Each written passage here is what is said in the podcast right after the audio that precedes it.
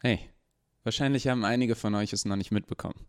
Ich habe es zugegebenermaßen auch nur in den Episodenenden angesagt und wer hört sich sowas schon an? Aber wegen Datenbeschränkungen meines freien Hosting-Angebots ähm, muss ich das Audiobook in mehrere Stücke aufteilen. Ich weiß, das ist ein bisschen umständlich und das tut mir leid. Ich gehe nicht wirklich davon aus, dass ich hiermit irgendwann Geld verdienen kann und ähm, zurzeit möchte ich nicht selber mehr Geld investieren. Deswegen findet ihr den zweiten Teil des Audiobooks in einem separaten Podcast mit dem hochkreativen Namen Intelligent Design Teil 2.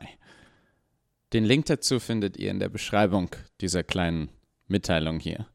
Oder ihr sucht einfach nach Intelligent Design Teil 2 in der Podcast-App eures Vertrauens.